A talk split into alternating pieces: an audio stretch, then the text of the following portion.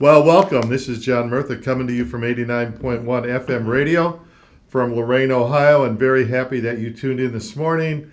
I think we have a really interesting show and several interesting shows coming up in the near future with special guests and interviews. So, we're here once again getting this radio show ready. David, my friend David Aboud, good to have you, David. Hey, John, great to be here. Wonderful day. And uh, it is a beautiful day coming here. And, um, you know, I, I just appreciate the guests we've been able to have on Yeah. the past month or two and ones we have scheduled uh, down the road. But today, we're on a topic that uh, really kind of caught my interest because of a best selling book that was out 30 years ago. Yeah. The title of this book was All I Really Needed to Know I Learned in Kindergarten eh, by Robert Fulghum. And so uh, it's kind of an interesting book. It was a bestseller. It wasn't a Christian book, but it had a lot of interesting principles. All I really needed to know I learned in kindergarten. I thought, hey, that's a pretty catchy title. Well, as I was studying the scriptures, uh, particularly the Gospel of John, I thought similar thing that all I really needed to know about my Christian faith, at least the foundation, I learned in the Gospel of John's first chapter.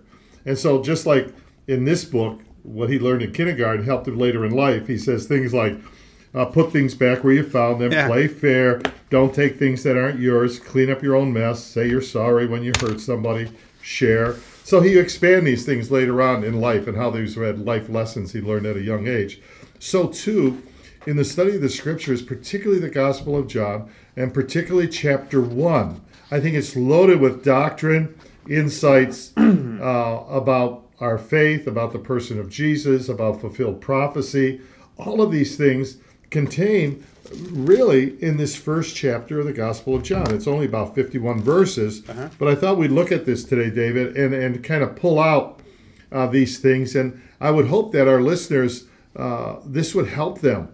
Uh, almost having like a little toolbox or a little way to remember really important truths of the Christian faith. And it starts out in verse 1. Uh, verse 1, Gospel of John. Yeah, have it. In the beginning was the Word, and the Word was God, and the Word was God. He was with God in the beginning. Okay, so Yeah. here we see. uh, It sounds a lot like Genesis one, doesn't does, it? In yeah. the beginning, God Right. created the heavens and the earth, and the earth was formless, and God said, "Let there be light." So here we see a lot. Number one, it says, "In the beginning was the Word." Okay, we're going to see this word is one of the titles of Jesus. It's the Mm-hmm. Yeah. logos in the Greek. Right. He is the Word of God. That is, he's the revelation of God. We're going to see as we go along. But notice he's with God in eternity. In the beginning was the Word, and the Word was with God. Notice God is singular, but there are indications here that there's at least these two persons God and the Word, which we're going to see is the Son of God, which is Jesus. This opens up to the whole discussion later on of the Trinity. We believe in one God, but three eternal distinct persons Father, Son, and Holy Spirit. Just like when you study Genesis, God will say, singular, let us Right. make man in our Oh, image. right. And mm-hmm. the, thusly God created them. So you got one one it God, three who's, Yeah. Father, Son, Holy Spirit, right here in the first. And this is really, uh, then it re- repeats that in the beginning, he was in the beginning with God. This is the cornerstone of the Christian faith. Sure is. Is the deity of Jesus Christ. It's Mm-hmm. verse one, chapter one. This is not negotiable. This is this is a statement made by God, you know, right from the very beginning. And this is the major attack point. Uh, critics of Christianity that attack it will attack the person of Jesus Christ. Yeah. They might say he's a prophet. They might say he's an angel. They might say he's a legend. Uh, he's a guru. He's whatever, prophet. It doesn't make it. Great teacher.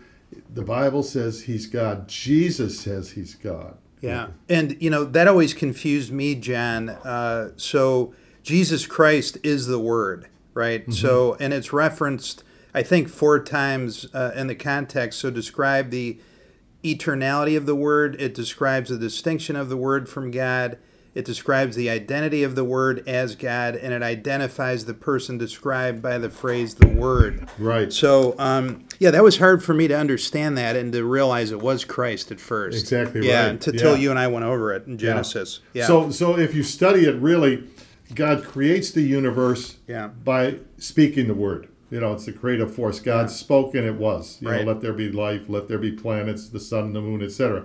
Then God reveals himself through the written word of God, which we call the scriptures. All scriptures given by inspiration of God. And then finally, his ultimate revelation to man is the living word. Yeah. Matter of fact, Jesus will say later in the Gospel of John, if you've seen me, you've seen the Father. You Yeah. see this mm-hmm. idea of levels of revelation? right. And so, Yeah. Uh, just Levels of authority too, right? yeah. Yeah. And now, anyone listening, maybe you're having a problem listening to 81.1 FM radio, you can live stream us. Just go to www.wnzn.org. That's WNZN.org. You can just live stream us on your computer. So here we see right from the beginning. Now, we could expand on this. Well, why is Jesus God?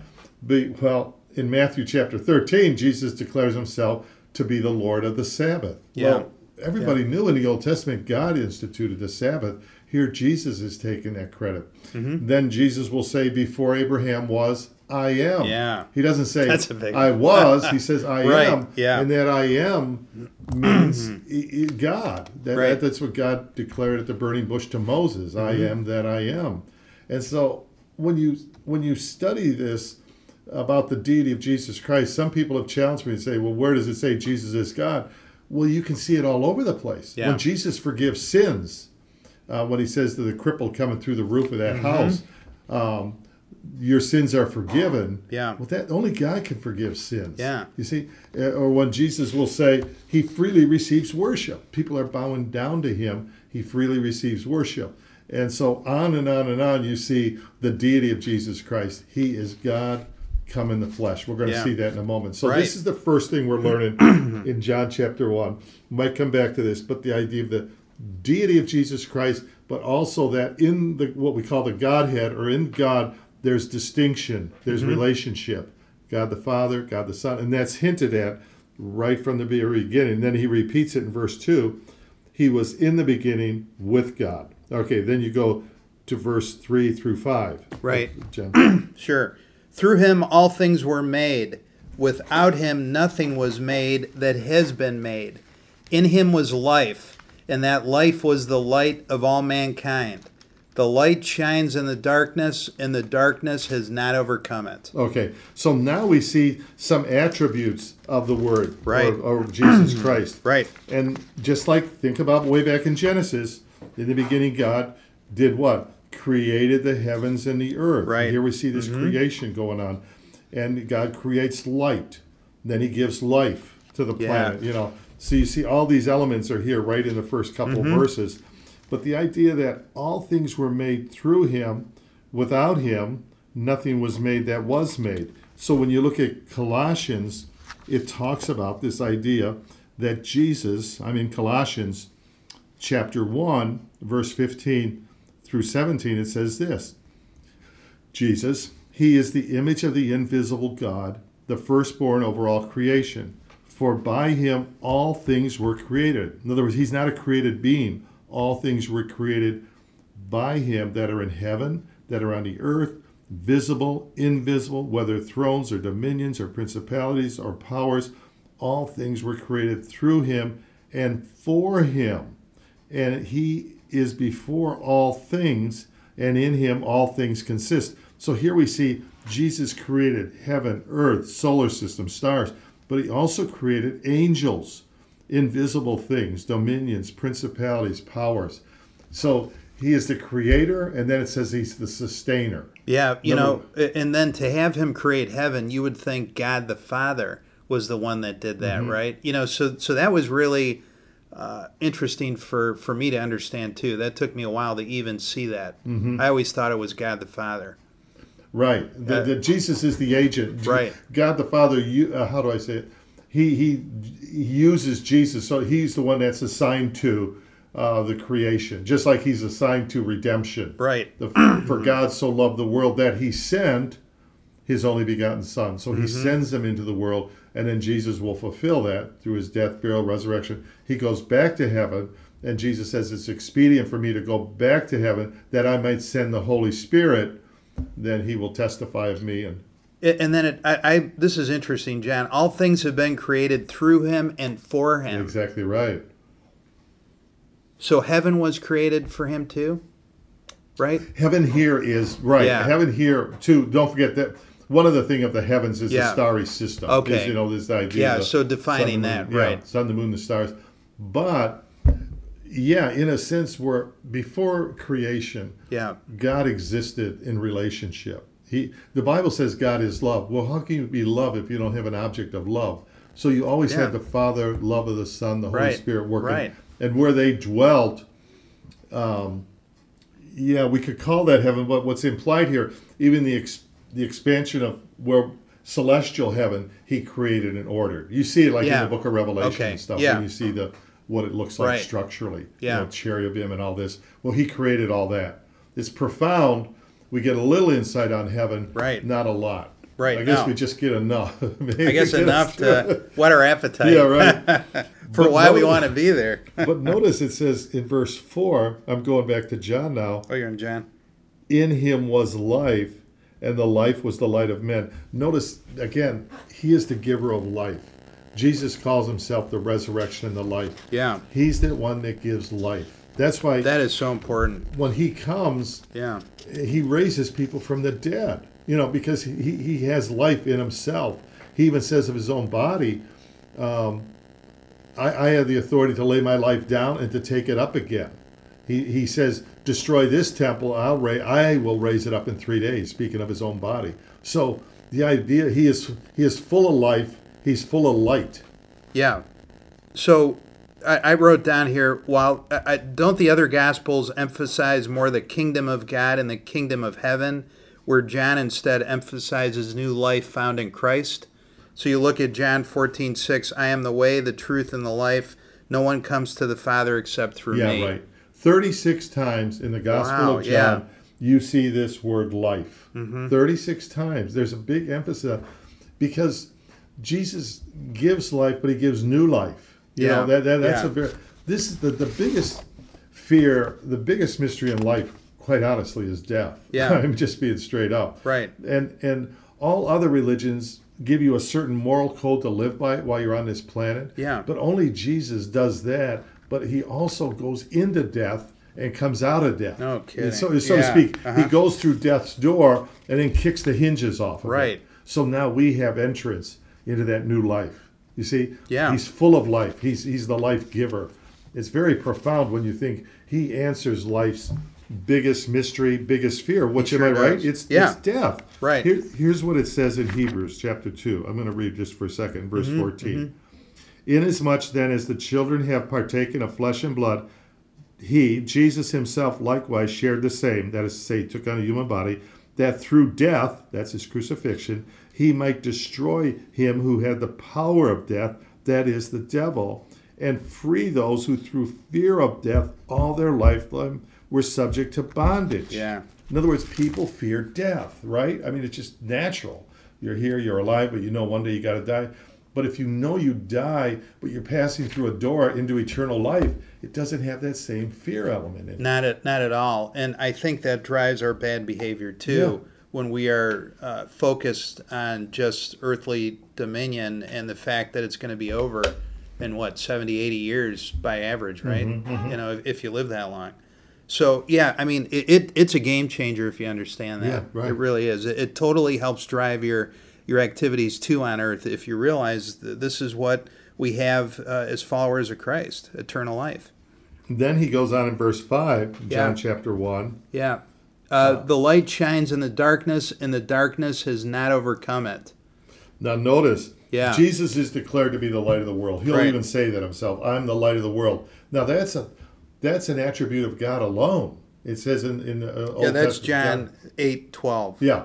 Yeah, I'm the light of the world. Whoever follows me will never walk in darkness, but will have the light of life. There you go. Yeah. See, he is the light. Again, go back to creation when God creates light. Remember back Right, in Genesis? right. But now he is light personified. But look, before we come to know Jesus, we were walking in darkness. You Yeah. know, I mean, we I was. Yeah, I mean, we were dead. It Yeah. Mm-hmm. says in Second Corinthians chapter verse 4 if our gospel be hid, it is hid to them whom the God of this age, that is the devil, Mm-hmm. has blinded. We were blinded. We might have gone to church, we might have been trying to be good, but we, we didn't encounter the light. Yeah. And Jesus is that light. And once the lights come on, once you see the light, you cannot not see the light, if you know what I'm saying. Right. And right here, Yeah. early on, he is declared to be the light.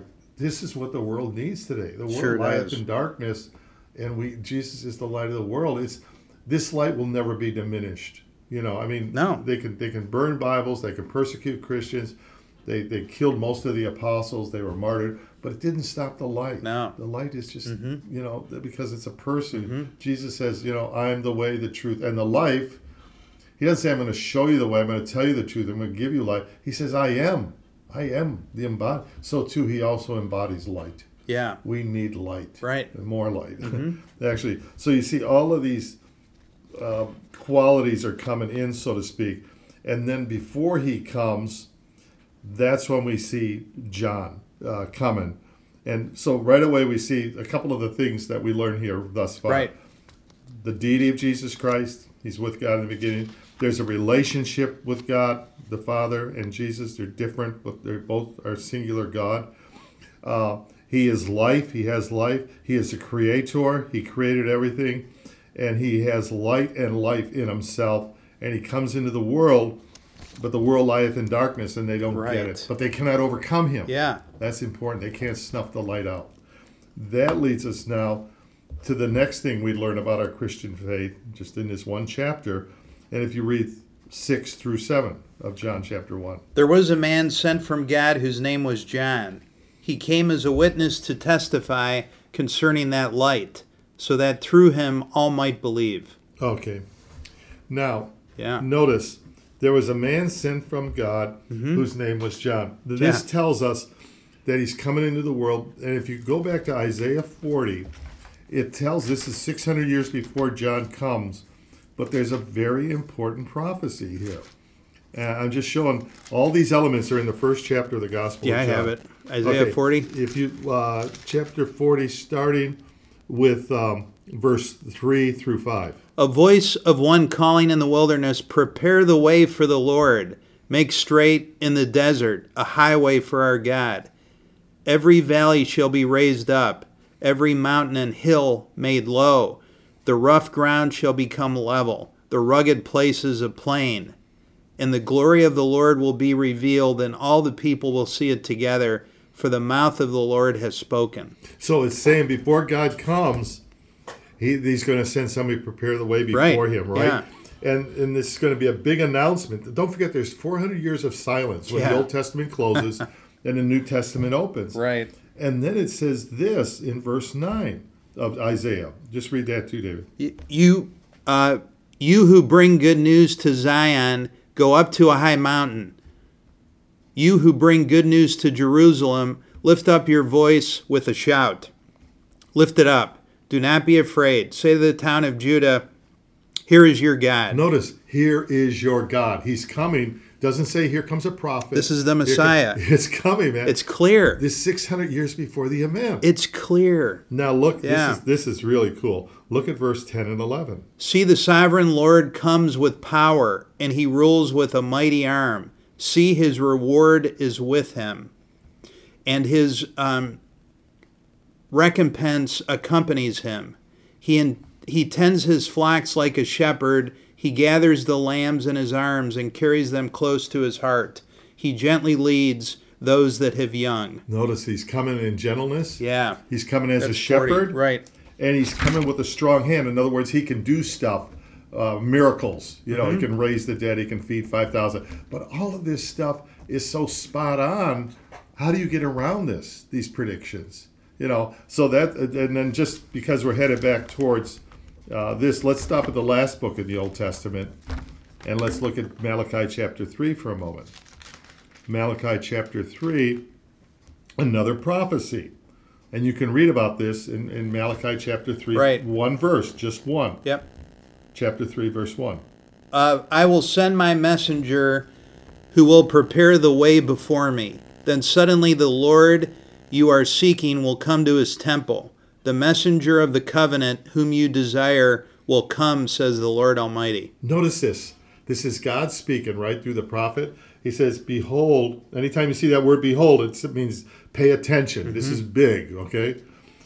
I, God, send my messenger. Who's the messenger? John the Baptist. Yeah. He's going to prepare the way before me. This is the last book of the Old Testament, so it's a promise they took with them in these all 400 years of So silence. Malachi was written when? uh, 500 years. 500 years ago. approximately, Yeah, before Christ. before Christ. and so here's he's going to prepare the way. Then it says, "The Lord whom you seek." There were people seeking the Messiah, not a lot, but they were Mm-hmm. seeking, like Anna and Simeon in the temple and others. He will suddenly come where to his temple. Right. Well, why that's so important is when was the temple destroyed? In 70 A.D. Yeah. So he has to come before 70 AD. Hmm. He can't come after that because there's no temple. Do you see this? Yeah. So he's got to be somebody's coming to prepare the way before him. The one you've been looking for, the Messiah is coming. He's going to come suddenly to his temple. Mm-hmm. Jesus comes to the temple on several places in the Gospels. And then it says he's the messenger of the covenant. Jesus is going to establish the new covenant. But all of this happens must happen before 70 AD. Do you see how tight Man. that is? How tight can it? How how can you not? How can it not be clear? Um, boy. Boy, so I'm just Yeah. touching on some elements here Right. as we go back.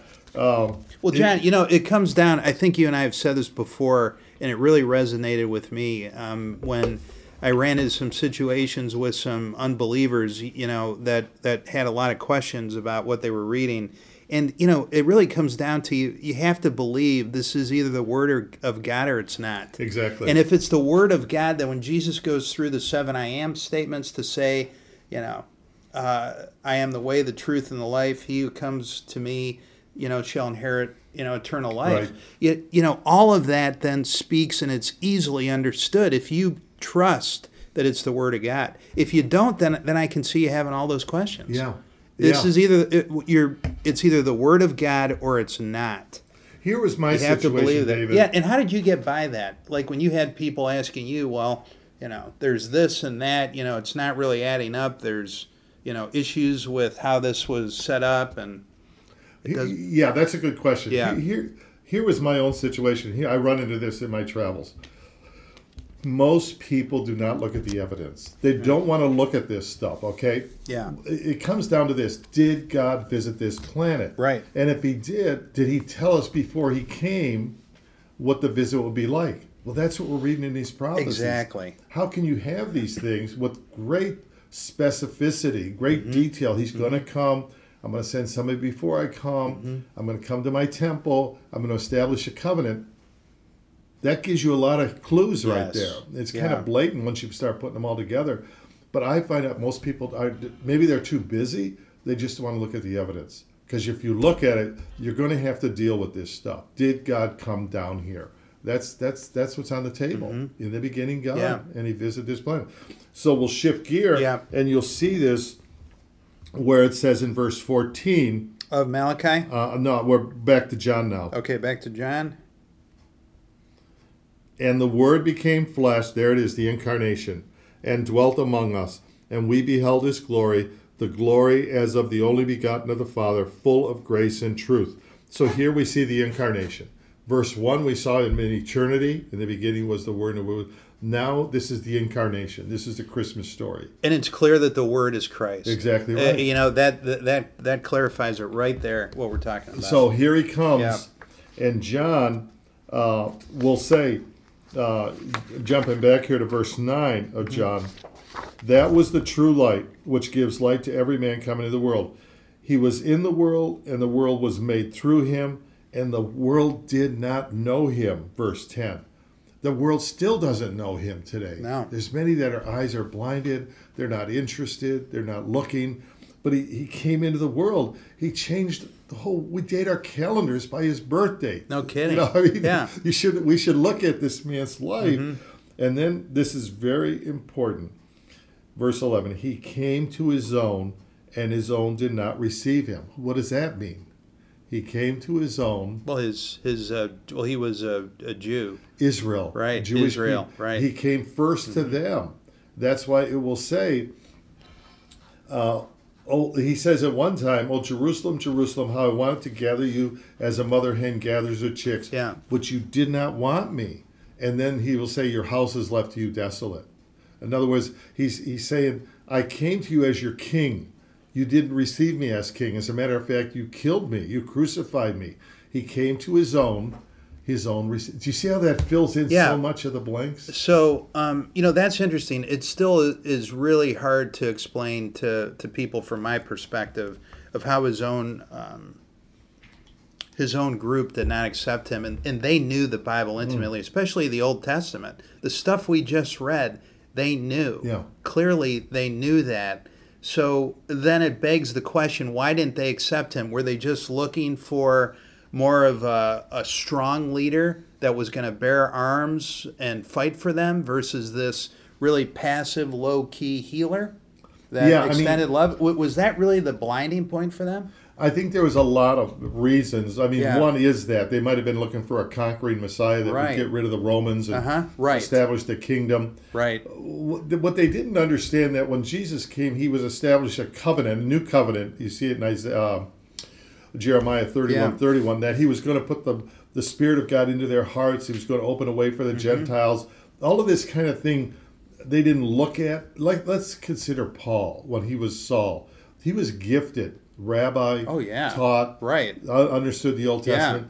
But until the lights went on, Right. he couldn't get it. You know, he actually he attacked the church. He was against the church. He was a killer of Christians. and and yeah. what happens is once you turn to Christ, once what I call the lights go on, then things start making sense about who who who the person of Jesus Christ is, and that's why it will say in Second Corinthians chapter three uh, regarding this matter. Um, uh, Second Corinthians goes to your question, David. Why I didn't they get yeah. it? Why didn't Right. they? So there, Yeah.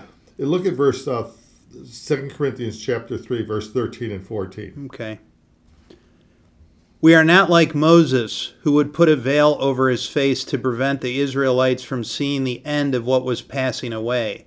But their minds were made dull, for to this day the same veil remains when the Old Covenant is read. It has not been removed, because only in Christ is it taken away. See that? Yeah. They don't understand the Old Testament because there's like a veil over their mind and their heart. Once they come to Christ, like Paul did, Mm-hmm. the veil's removed and the lights go out. You go, oh, now I get like these prophecies. We just now it clicks. Look at verse um, uh, 15 um, through 16, 15 and 16. Same, uh, Same chapter. Uh-huh. E- even to this day, when Moses is read, a veil covers their hearts. But whenever anyone turns to the Lord, the veil is taken There away. There you go. Do you see that? Yeah. It's over their minds, it's over their hearts. They can be very religious and everything else. But when they turn to the light, when they turn to Christ, they get it. That's why once Paul came to Christ, remember he was knocked down the road Mm-hmm. Yeah. and he was blind for three days.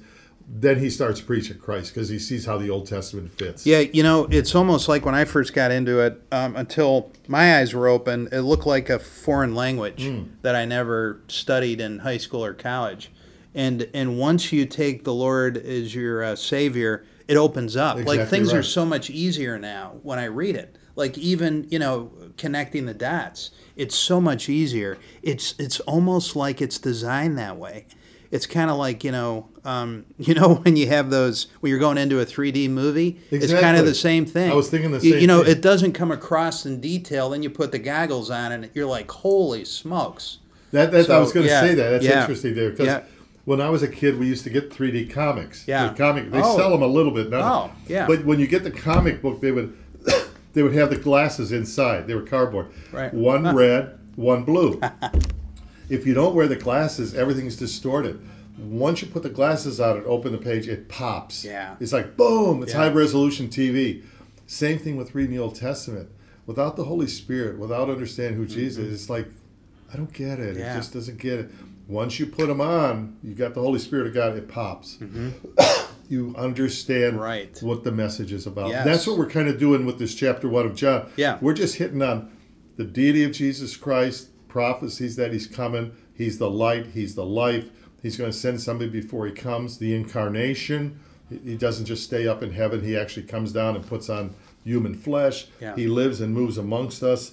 And then it says, um, it comes back to John, where it says, um, you could read uh, back to John chapter 1 here. It tells more about John chapter verse 15 through 17. Okay. 15 through 17. um, John testified concerning him. He cried out, saying, This is the one I spoke about when I said, He who comes after me has surpassed me because he was before me. Out of his fullness we have all received grace in place of grace already given. For the law was given through Moses, grace and truth came through Jesus Christ.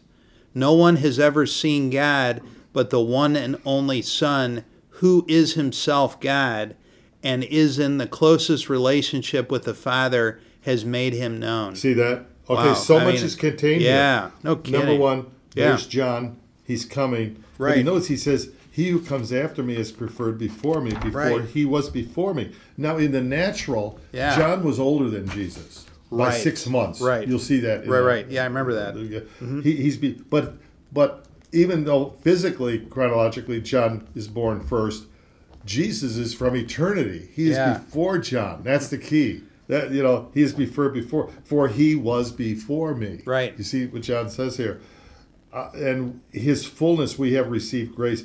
The law came by Moses, but grace and truth came. There's the old covenant. Jesus bringing the new covenant. You see, old covenant really was for Israel. It's the law. They had about 613 laws, dietary, and all these other sacrificial systems. Jesus comes as a whole new way, and it's open to the Gentiles. It's no longer just for Israel, for the Jewish people. He says, No one has seen God at any time. The only begotten Son, who is in the bosom of the Father, he has declared him. And that's why Jesus will say, If you've seen me, you've seen the Father. He says that in the Gospel of John later on. He says, If you've seen me, you said. So Jesus reflects God perfectly compassion, love, mercy, holiness, righteousness, you name it. So, uh, So John was really one of the first ones uh, in the New Testament to declare that Jesus is the Oh, Son of God. Yeah. You know, and, and, and I think, you know, you have referenced this before, but when you have a new believer, John, isn't this a great book for them to start with? Oh, you know, yeah. e- even if they're on their own just reading it, you know, ask the Holy Spirit to open your eyes to what it's telling you. But man, is this the good news? Th- This is like the most positive aspect of the whole Bible exactly the right. fact that Christ has come down, He's here, uh, He's He's our path to eternal life. Our sins are forgiven. This is the book to start with. Yeah, exactly Read it a dozen times, whatever you need to do when you start off. It's really it's it's powerful. So, on your point, David, just Yeah. to segue, look at verse 12 and 13 of this chapter. Twelve and thirteen of John one. Uh huh. Yet to all who did receive him, to those who believed in, in his name, he gave the right to become children of God. Children born not of natural descent, nor of human decision or husband's will, but born of God. There it is. That that verse 12 is so important. To as many as received him, to them he gave the right to become a child of God, to those that believe on his name. So it uses receive or believe to appropriate this free gift. That's why the Bible says, For God so loved the world, he gave his only begotten Son. Whoever believeth in him shall not perish but have everlasting life. There's the transition. We don't work and earn it and strive for it. We receive a free gift. Yeah. Now after that, our lives should be we should act like children of God. Right. You see. Yeah. But notice to as many as received them. It's, Yeah. It's for all people, like you just said, David, at all time. But notice it says, "Who were not born of blood, nor of the will of the flesh, nor the will of man." In other words, I can't I can't do enough good works to put myself in good stead in, in an all holy God. I can't. The other thing is, the Jewish people back then will say, well, we have Abraham as our father. We're of the house. They thought by birth they were made righteous. And that's just like if I said, well, my grandfather was a, was a Baptist preacher, therefore I'm a Christian today. Yeah. A lot of people think because they're born into a Christian family, they're a Christian. That's not right. There has to be a personal decision. You know, going to church doesn't make Yeah. you a Christian. I could spend a year living in a garage. That doesn't make me a car. You know, it, it's just you have to. Here's all about this relationship we have to have with God through Jesus Christ. It's so clear. This doctrine right in the first chapter. You know, I, I- really, I really like this point when Jesus says, you know, we're going to be born again and we'll have eternal life. I wrote this one down. Uh, when Jesus tells Nicodemus he must be born again, uh, Nicodemus said this How can someone be born when they are old? Nicodemus asked, Surely they cannot enter a second time into their mother's womb to be born. John 3 4. I really like that. But, you know, we talked about that in previous shows where this is basically we are creating, we're created in a new race under Christ. Right. It's a whole new existence. You leave your old man behind. You leave your old man behind. Don't look back in the rearview mirror because Right. once you take the Lord, uh, Jesus is your Lord and Savior, you are in a new race. Yeah. That is hard to believe, but it is the truth. Second Corinthians Yeah. Mm-hmm. chapter five says, "If any man be in Christ, he is a new creation. Right. Old things are passed Yeah. away; behold, all things are made new." So, to your point, David, you're a new person. I'm a new person. Not- Right. we didn't deserve it, but that's why baptism, when you go under, it's a type or a picture of you Yeah. Mm-hmm. dying. You're under the water. Yeah. It's murky. Then you come out into the air and the sunlight. That that kind of is a picture of your new life. You're now coming into a new life. It's kind of like when you're raising your kids. If you speak words of life into them, you can't believe how they will perform. Right. And you know, and I didn't do that all the time at all before I became a Christian. I didn't because I was, you know, sinful and, you know, selfish and everything else. But that's the beauty of it. When when you start to read the word and you see the character traits of Christ, you start to model those because your expectations Yeah. are higher on yourself because Christ is saying, "I forgave you of your sins. Let's go. Let's get let's get busy creating disciples and following me now. Mm-hmm. I've forgiven all your other problems, which makes it easier to do good. It's Oh, like yeah. having a parent tell you you are doing good and you know they care about you, they love you and you're on the right track. That makes anybody perform better and act better. It's Plus- just the nature of who we are. Plus, now we have a Holy Spirit inside us that's strengthening us, uh, opening our minds. Right. We got the Word of God, the Bible before us, and Yeah. we have fellowship. So what happened after John baptized Christ? The skies opened up, Right. And God said, "You know, here is my son, who I am well pleased." You know, that's the first time God is saying, "This is my son." Yeah, right. But again, he's he's giving Christ affirmation that he's a good son, obedient. Oh, right. I mean, and this is before he does, you know, the forty days in the wilderness. But again, we have to model the uh, the Father too, where we put words of life into people. Yeah, right. Isn't right. that the way to do it? You do that when you're a missionary and when you're Well, yeah. I Yeah, mean, I mean- you you tell. I mean, there's good news. There's bad news. I mean, Right. if quite honestly, I, I would have been good if somebody told me I was a sinner and need a savior. You know, well, you got to start with that. Yeah. I get that. To but but you're over, right. but- the good news yeah. is whomsoever will, Yeah. like it says here. Yeah. He's given the right to anybody. yeah, Jesus says, um, the Bible says clearly, God is not willing that any should perish, but that all might come. It also says, Jesus says, I did not come into the world to condemn the world. No. I came into the world to save the world. Yeah. People don't realize He's not, God is not coming to just judge and pour out wrath. If, mm-hmm. yeah, if we turn our back on Him, we got to face the wrath of God. Yeah.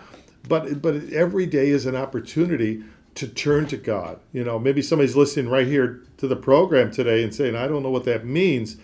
But the whole thing with John is he, like you said earlier, David, if you will read the Gospel of John, one chapter a day, prayerfully, if you're not a believer, John moves you, the reader, towards the end of the book. If you go to John chapter 20, John chapter 20, he tells you the purpose of writing this book. John chapter 20, verse 30 Mm-hmm. Okay. and 31. sure. Verse 30 and 31. Jesus performed many other signs in the presence of his disciples, which are not recorded in this book. But these are written that you may believe that Jesus is the Messiah, the Son of God, and that by believing you may have life in his name. See that? Wow. That's the reason for the book. And he's moving the reader in that direction. And right before that is where Thomas says, I will not believe him unless I put my hand in the wounds in his hands and his side. And then Jesus appears to him. He says, Put your hand in the side, feel my wounds. And then Thomas drops to the knees and says, My Lord and my God. That's where John wants to. He's taken us on a journey, if I can say that. But if somebody's really sincerely seeking God and they'll pray, read one chapter, like we're doing today. Yeah. We're just looking at the one chapter. And my prayer is that then God opens your eyes. Right. He doesn't want to keep a door closed and keep you in darkness. Okay, we'll look at a couple more. Our time is getting away from us. So now we go back to John, and that's where you'll see verse 19. John 1? Uh huh. And um, 19 Right. through um, 22. Okay, now that this was John's testimony when the Jewish leaders in Jerusalem sent priests and Levites to ask him who he was, he did not fail to confess, but confessed freely, I am not the Messiah. They asked him, Then who are you? Are you Elijah? He said, I am not. Are you the prophet? He answered, No. Finally, they said, Who are you? Give us an answer to take back to those who sent us. What do you say about yourself? John replied in the words of Isaiah the prophet I am the voice of one calling in the wilderness, make straight the way for the Lord. See that? Yeah. He goes back to Isaiah chapter 40, which we read, and he says, That's who I am. See how he ties himself in? So he's locking. He's just saying, I'm a messenger but, he, God. but the key is he's fulfilling prophecy Yes, here. he is, right. Mm-hmm. He's not like Isaiah was a messenger of God, Elijah was a messenger, but he is the messenger that's going to introduce him. That's why Jesus will say, yeah. of all the prophets, Old Testament, the greatest was John because he introduces yeah, and, and they ask, Are you a prophet? He answered, No. So isn't that no, interesting how they ask, humble- "Are you that prophet?" Oh, you the prophet. Okay. Remember, they it. were looking Right. for this prophet like Moses. Yeah, Deuteronomy 18 right. Mhm. that did miracles, The deliverer, brings a covenant. They were always looking, and when Jesus comes, particularly after feeding five thousand, they say he's that prophet. Right. He's that prophet. John just said, "I'm this humble messenger." Yeah. But I'm fulfilling prophecy, like it or not. There's never been one after him because Jesus has come and he's introduced Jesus. He's like the best man introducing the bridegroom. It kind kind of compares it to that. And Jesus says, of all the prophets, of all of all men born to women, John is the greatest. But nevertheless, in the kingdom of God, he is the least because he didn't have the born again experience. You know, he's on that side of the cross. But it's pretty powerful stuff unless somebody, a group of men came together and just fabricated this whole thing like uh, Lord of the Rings or Harry Potter. yeah. This is true historical stuff happened here and before our eyes. And then he'll go on. We'll start actually wrapping it up here. And then uh, he says, um, John, verse 26 says, John answers, says, I baptize with water, but one stands among you whom you do not know. It is he who's coming after. I, he is preferred before me, whose sandal strap I'm not worthy to loose. Now, in that time, to loosen a sandal or to wash the feet was like the lowest position for a servant. He says, I'm, I'm not even good enough to do that. That's who's coming. It's pure light, pure love. And it gives us very specifically these things were done in Bethabara, beyond the Jordan, where John was. It just doesn't say someplace or it's very specific. This is a location. You can go there today. Uh, when I take these trips to Israel, with special permission, you can get there, but it's kind of on the Jordanian side of the River Jordan. But it's very specific. And then John sees Jesus coming, uh, and look what he says in verse 29. The next day, John saw Jesus coming toward him and said, Look, the Lamb of God, who takes away the sins of the world. There you go. There you go. Yeah. There is the introduction now. Remember, I said about the word behold? Be attentive, Yeah. take attention, behold. And he uses this term, Lamb of God, who takes, that is loaded. Remember, there's Oh, yeah. nine titles of Right. Jesus used that Yeah. I counted here. Right. Mm-hmm. It's called the Word of God, the Son of God, the Christ, Messiah, Rabbi, Son of Man, the One, the, um, the that prophet. But now he's called the Lamb of God. Right. Now, th- why that's so loaded on many reasons. When he says lamb, that's that's sacrificial language. They knew what lamb meant. The lamb was not a beast of burden or something. It was sacrificial. And then he says, "The Lamb of God who takes away the sins of the world." What did the Old Testament sacrificial system do when they sacrificed lambs and bulls? It just covered sin. Yeah, it was. You had a. It was Every- continuous. continuous. Yeah, And because- there only there only could be certain people, certain priests that could even go into the main. Exactly right. Right. But now here comes this one. but as he says, the Lamb of God who takes away the sins of Israel?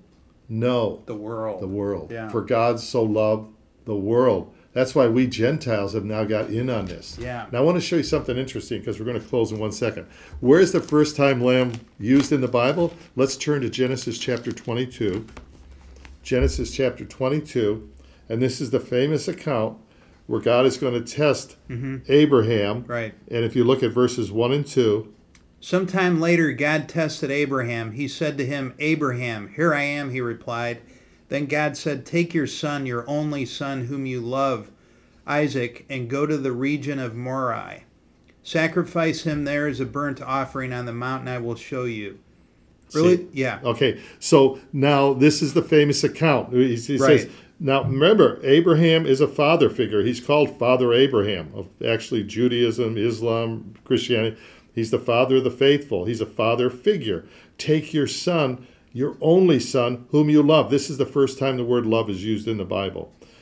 Okay, this was the long awaited son. This was the, the miracle. Remember, they were both beyond childbearing. This is the miracle son. Yeah. He typifies Jesus in many ways. Hmm. He says, Take your son, your only son, and offer him up. Okay?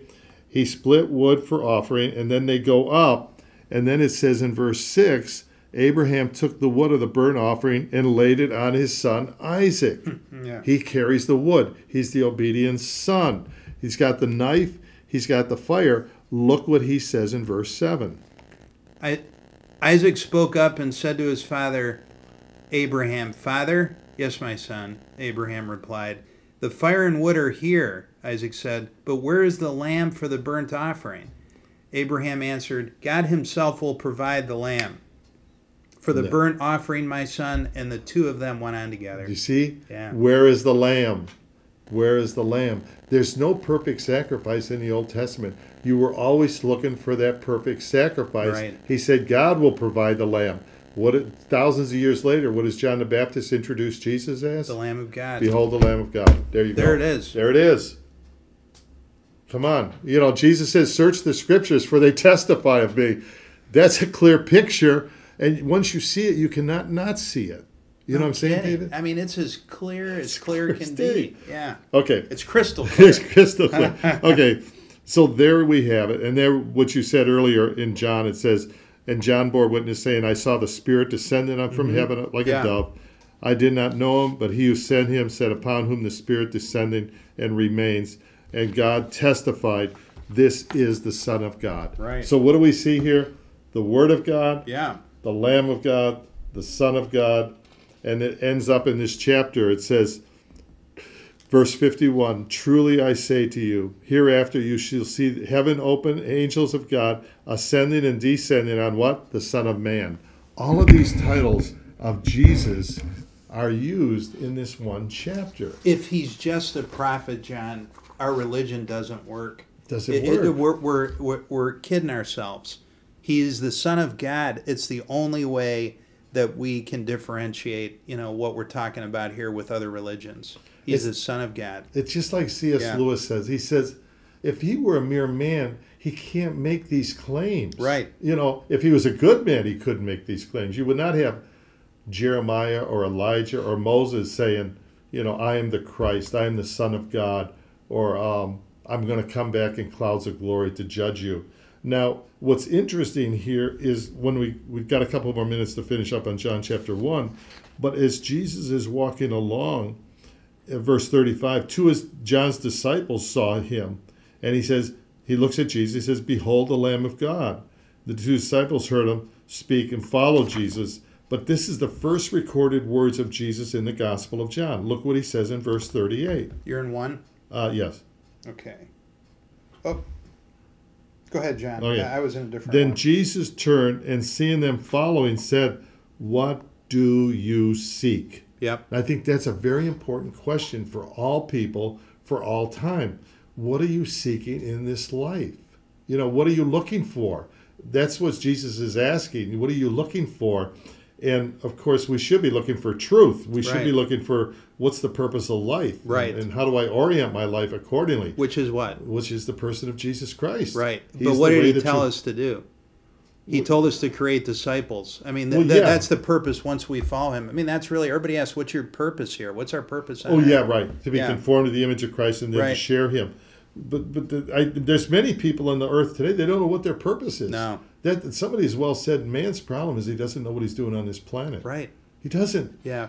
And, and then it, it starts to really get scary for them when they when their time is clicking on and it's Oh, going yeah. so fast before they know it they're looking in the mirror and they can't believe they're mid you know middle aged Oh yeah. and then from there it's a slippery slope We're all on this Yeah. escalator of time, and it's just it's just but when you have the word you could be 75 or 25 and it's a bright day all the way through Yeah. i'm just telling you you're going to have your hardships don't don't kid yourself but your life is so much different Oh, that's the only thing i can and i can tell you yeah. And the idea being, there's a certain urgency with this. I mean, right when you consider 9/11, they said about the Mm-hmm. average age of those people getting on elevators going up those twin towers that day was like 36 years old. You know, they were all in finance, they were in tech industry, they were taking their Starbucks coffee, their laptop computers. They did not think that was their last day. That was their last day. Mm-hmm. Right. Just yesterday, the Amtrak out going from Chicago Yeah. to San Francisco, I think. Yeah. They say it was like a strange accident, but three people were killed. They didn't think that No. was their last day. They just thought they were going to get on a train and get off a train in San Francisco, but it was their last day. Mm-hmm. yeah The key is the Bible says, do not boast yourself of tomorrow. You don't know what a day is going to bring forth. We might live to be 100 years old. We might live not to be 100. But Jesus offers that assurance that today is the day of salvation. If you hear his voice, don't harden your heart. He doesn't he doesn't he's not coming to judge and to pour out his No. wrath. It's like on the Titanic, there's enough boats, there's enough safety for all of us to get off and Yeah. get to safety, you see. But if we don't and just whittle away our time, our days, there's there's a coming judgment. Yeah, what what a what a waste of a life. If you're just, you know, I was wasting my Mm. life. You know, I was just looking, okay, how can we make money here? What can we do here? Or what, you know, where do we want to go Right. for a trip? That is meaningless when you start to dive into this stuff. Oh. wow, it's it's This has so eternal much different. Yeah, it's so much different. Your life changes overnight. It's unbelievable, instantly. Plus, like you said, David, Yeah. once you come to Christ, Right. what happens after this? All of a sudden, it, the later as we finish up this chapter, Andrew encounters Jesus, and then he goes gets his brother. He says, "Come on, we've met the Messiah." Uh-huh. And then after that, Philip is going to go and he's going to introduce Nathaniel to Jesus. Like you say, once you have it, you want to share it. You're not putting people under pressure. You're not twisting their arm. You're just saying, "Hey, check this out." Yeah, this that's why to sum up, when I, I was referencing that book, all I really needed to know, uh, Yeah. I learned in kindergarten. Yeah. Well, all I believe the foundation of the Christian faith is in this first chapter of the Gospel of John. His deity, hints of the Trinity, his incarnation, prophetic fulfillment of John the Baptist, uh, the way he came, established a new covenant. Yeah. The law came by Moses, the rejection by Israel, the welcome at is out for whomsoever will. You know, as many as believed upon his name, the same shall be called children. All of these things are contained in this first chapter of the Gospel yeah of uh, John. so the, it, yeah it, it's so unique because the perspective of the life of christ it varies from the other gospels john right Whoa. matthew mark and luke because john focuses more on the spiritual side and, and jesus is the son of god where those other are more historical right well, they're all going to present him yeah from. They present his deity from different angles. Right. If you think of a good stereo system, it's Yeah. quadraphonic. right You could get by with two speakers, Mm. maybe three. You know, one, I guess. But what this offers, the synoptics, Matthew, Mark, and Luke, they call it synoptic, means similar vision. Mm-hmm. Right. They present Jesus. John's not like that. He starts in eternity. He doesn't start with his lineage that he was, you know, offspring Mm-hmm. of Judah and David and all that. Starts in eternity. In the beginning was the word was, and it presents him differently. Yeah. It's almost he doesn't give all the miracles. He gives five, seven miracles that he calls signs. Doesn't even call them. He calls them signs. Seven I am statements. He's very different, but they all complement each other. But I believe this is the one you want to read for a new believer. heck yeah Well, so Even having said that, yeah we appreciate everybody listening today. Yeah. This is 89.1 FM radio from Lorain, Ohio. God bless all of you and be thinking Yes. about this. You know, Yeah. A, if you are a believer, hopefully this strengthens your faith as you get back in the Gospel of John. If you're not a believer, you have questions, you're curious, I would start with the Gospel of John, with this first chapter. Try, if you can, to read a chapter a day prayerfully and then get to a church Absolutely. where God's people Right. join together and you hear the word of God. Mm-hmm. So, David, God bless you and God bless everyone that tuned in today. Yeah. Have a great weekend, everybody. God bless.